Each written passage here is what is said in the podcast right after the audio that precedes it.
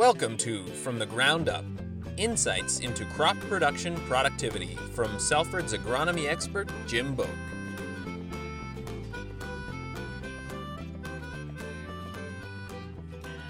Good morning. Today is Monday, December 19th, and you are listening to From the Ground Up. Today we have Bob Featheringhill on the phone. We're going to talk about his view on tillage. Bob, do you want to introduce yourself today? I'm Bob Featheringhill of Attica, Ohio, which is about 30 miles south of Lake Erie in uh, central Ohio, northern, north central, I always say, is where I live. We're involved with a grain operation, corn, beans, and once in a while a little wheat in the rotation. Been involved with no-tilling and high residue farming for, well, ever since 79 is when we started it. And some of the things that we've done is we we just straight no tilled for a number of years, and uh, we was starting to run into some problems with the type soil that we have, which is a blount, a yellow blount, uh, was getting very tight on us, even with the no tilling. And at that point in time, we decided we had to do something. And, and talking to a consultant, he had heard about an AerWay, and he said, "I think that you ought to try this." And so that's basically what we did, and we liked the results, and we haven't looked back since. We've just tried to improve on the system, and we, we've had an AerWay in our system since '89 now, and really like what it does. It allows water infiltration. It fractures that top eight inches of soil compaction that's there and helps us get to the point what we want in the soil. You know, when you take a pie of soil and look at it, somewhere around 50% of it should be air and water. 25 each would be ideal, and then you have your organic matter, and the rest of it is is mineral. And the AerWay it really helps us address that air water ratio. And there's times of the year that your soil's saturated and it pushes the air out. With the AerWay and using the AerWay in the fall and in the spring. Most of the time we use it in the spring, just ahead of the planters. We have to practice a lot of behaving ourselves and not necessarily running to the field right away when the neighboring farmers do because we try to give the soil every chance to dry out, especially with the residue on top of it. And uh, we've been very successful with, with this. And like I say, always trying to improve on that system. And we believe in it highly quite a lot of people that's watched me over the years in this area has a tremendous amount of AerWays running in it. Like I say, we try to leave the residue on top, get infiltration of the water, keep the soil in place, and we've cut soil erosion down big time. That was my main reason of getting into no-till back in the late 70s, early 80s, was to try to save our soil and maintain it and keep it out of Lake Erie. So, you know, that that's a big issue today, and not everyone is capable of cover crops a lot of falls don't work out. A lot of summers don't work out where the cover crop can be sown. I'm a very big believer in cover crops, and we try to do as much as we can. We run an awful lot of rye in our rotation, corn stalks, uh, sometimes beans back to beans, but we always make sure it's covered up with rye.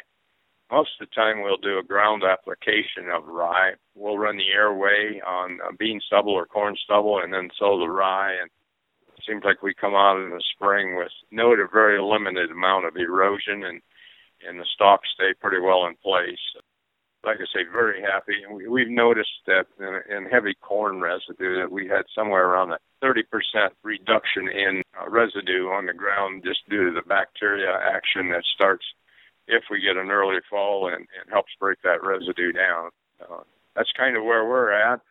Have you always been a big advocate for soil health, or was there a turning point at some point in your career that you really started to focus on soil health? It's always been in the back of my mind. You know, uh, years when we were chisel plowing, we did a little moldboard plowing when I was a young man, and I just knew there had to be a better way because we were seeing quite a bit of erosion. Most of our soil slopes run two to six percent. Some areas have a little more in the slope than that, and a few areas are a little flatter than that. But we're either driving up a hill or down a hill. Um, it, it's two to six is not bad slopes, but you've got to try to maintain this soil. We've been able to build organic matter over the years with the system that we're using. Like I say, we try to get cover crop in there, and those fields where we've been able to get rye on over the years, and about every field that is in the operation has had rye on it. And some of them get it back to back, and And like I say, it's just very important that we keep this covered up. Uh, when we have wheat in rotation, that helps us also with some summer cover crops and it helps with manure application as far as using the AerWay. Fracturing that soil with liquid manure, we're getting infiltration in the top eight inches in a matter of just seconds or very minimal minutes. And it, it soaks in and it ties itself up on the soil in the top eight inches and noticed a very, very big reduction in any manure headed for the tile outlets. And once it hits the tile outlets, it hits the creeks and then it hits honey. In the, the creeks or the rivers around here, we've got Sandusky River, Honey Creek, and Huron River, and they all head towards Lake Erie. So uh, we're trying to be very pro there and do our part. So that's, right. that's where we're at on that. Another thing we do is a little unique, and we think it's very, very important with what's going on in the Lake Erie Basin is we side dress. We've put together row crop AerWays, and we're side dressing with that. And a few meetings we've been to and, and listened to some of the presentations that's going on, we feel we're just maybe one step ahead on that. And we're airwaying in eight inches deep with only one tine one, one row of tines per row, and we're putting an injector in there just off a coulter uh, spacing of a couple inches so we get some breakdown and trying to bury that 28% that we're using anywhere from three to five inches if we can get it in there. It takes some weight in this type of operation to put those in. And once we get figured out how much weight we need for the season, then we're usually good to go. Yeah, circling back to the beginning, you were talking about you know, the composition of soil, the air water composition. So when you're side dressing into 28%, do you feel you're getting some benefits from getting some air in the soil at that time, at the side dressing period of time? Yes, we just feel it's, I guess we're one of the few people that think about the importance of air in this soil, and it's it's very important to have this air so these roots can live. I mean, where fellows have used cover crops for many, many years and, and kept things covered up, we've had trouble in our operation making that always fit. But those fellows are able to get air down in the soil on most type soils, uh, just with the roots decaying out. And if you take an old fence row and go out in there where it hadn't been tilled for years, or plowed, or anything like that, or field cultivated, that is it's aerobic and it has a lot of air in it. And uh, you know, if you've ever just torn a fence row out and planted on it, the organic matter's higher. There's a lot more air in that soil, and when you see yellow soil out here, we and our soil is yellow, Blount soil. That's beat down where you could dribble a basketball across the field. But uh, to me, that's just you, you've lost already before you start because that just tells me there's no place for air and no place for water. And it's a balancing act between the air and the water. If we can get 25% air in the soil, we can get 25% water in that soil, and it helps maintain these soils, uh, these lighter organic matter soils, as we get into summer to extend this water as far as we can. I noticed when we were down visiting a couple of weeks ago that you know walking across your field it felt felt almost like walking on a sponge or a mattress. It was quite resilient to walk on.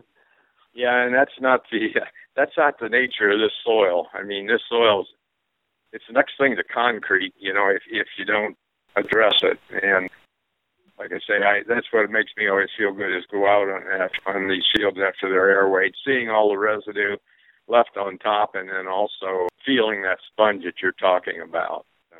Where you guys live there, it seems like the weatherman treats you pretty bad. You either have too much rain or not enough. If if there's a drought in Ohio, you guys are usually right in the thick of it. Uh, do you feel that the practices that you've implemented have somewhat protected you against drought and, and also against heavy rains? Yes, yes, we do. You know, um, if you get a three-inch rain in an hour's time, you're going to have runoff of pretty flat soils. You know, Th- those are the worst scenarios. But normal rainfall, this inch or so, inch and a half rains, uh, most times it, it just sucks it up. I've taken some pictures in the past and take a picture of our field and just turn a 180 and take a picture of a neighboring field where they use field cultivators and, and beat the soil down and it's amazing how how ours has infiltrated right after those heavy rains and and the water's pooled all over. You'll see it running down wheel tracks, and most of it makes it to the low ground and never gets a chance to soak in on on the hillsides and things. Thanks for listening. You can stay up to date with Salford on Twitter at Salford Group and on Facebook, same thing, Salford Group. From the Ground Up was brought to you by Salford Group, manufacturers of AerWay, BBI, Valmar, and Salford tillage, seeding, and application equipment. For more information on Salford Group, go to salfordgroup.com or call 1 866 442 1293.